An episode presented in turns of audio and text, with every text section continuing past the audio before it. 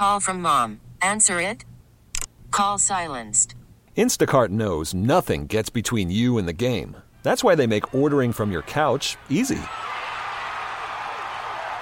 Stock up today and get all your groceries for the week delivered in as fast as 30 minutes without missing a minute of the game. You have 47 new voicemails.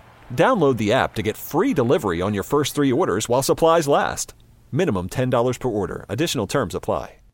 Banana Republic and Cole's Hardware among the two latest businesses to announce store closings in downtown San Francisco. This coming as the city continues to deal with the decline in foot traffic following the pandemic. Mayor London Breed, meanwhile, has been talking about a new vision for downtown. Phil, what is she talking about? Anything and everything, Megan. What we have here is a situation the likes of which we've never seen in San Francisco or probably in just any major American city so quickly. As you pointed out, the pandemic, the loss of foot traffic from the office workers, now the empty office workers, offices, it's accelerated a trend that we're seeing across the country, and that is the shutdown of a lot of brick and mortar retail. Now, normally, if the city was filled with workers and with tourists and, and it was happening, these would be seen as losses. But without that traffic, they're seen as it's it's really really catastrophic. And so she's saying we have to reimagine downtown. I don't know how much is imagination and how much is grasping at straws. Some of the ideas are converting office space into housing, and we can talk about that in a second. But the ones that caught my eye and ear uh, the other morning when she was talking in front of the Chamber of Commerce, she said maybe the Nordstrom space in the Westfield San Francisco Center could be a lab or a research and development facility for some tech. And I was going, what? You know, she said, "Yeah, it's a big open space, really tall. We could, we could, we could with, reimagine that with a food or maybe, court, or, or maybe a, a soccer field on top of Moscone Center. You know, on the rooftop. You know, right next to the Trans Bay rooftop garden that we have."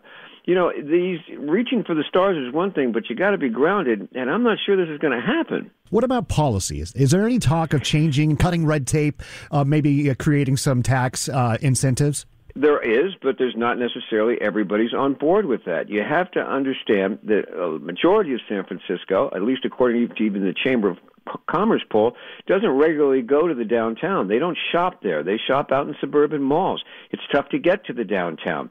So when you say let's bring in new businesses with tax incentives, you're basically having to sell voters on the idea of giving tax breaks to big companies, and they aren't inclined to do that in San Francisco. That might change, but even to do that is going to take work at the Board of Supervisors or on the ballot box, and that takes time. And this is the thing the ticking clock is getting louder and louder because as these businesses leave and the foot traffic stays low, it creates a situation. Why would you go in and put a business in there if nobody's going to come? So it's sort of it's a self-fulfilling, you know, doom cycle as they call it. Another idea she's having, and we're going to probably see it, is to try to bring more entertainment to the downtown. You know, in the form of concerts, in the term pop-up cafes something to get people to go back down there. I have an idea that might bring people down free parking. But I'm not sure City Hall's ready for that. After all, we're not supposed to even be in our cars. That would make a big change. Thank you, Phil. He'll be on again live at 7.50 tomorrow morning. All-star closer, Kenley Jansen, we have a question. What's the best podcast of all time? Baseball isn't boring, baby. I'm Rob Bradford, and every single day I'm sitting down with the biggest names to show you this great game is the greatest game. It's my podcast, it's my passion. It's a cause I started more than two years ago and is now the most prolific national daily baseball pod there is. Another fact, so jump aboard the BIB Express. Follow and listen to Baseball Isn't Boring, presented by Wasabi Hot Cloud Storage on the free Odyssey app or wherever you get your podcasts.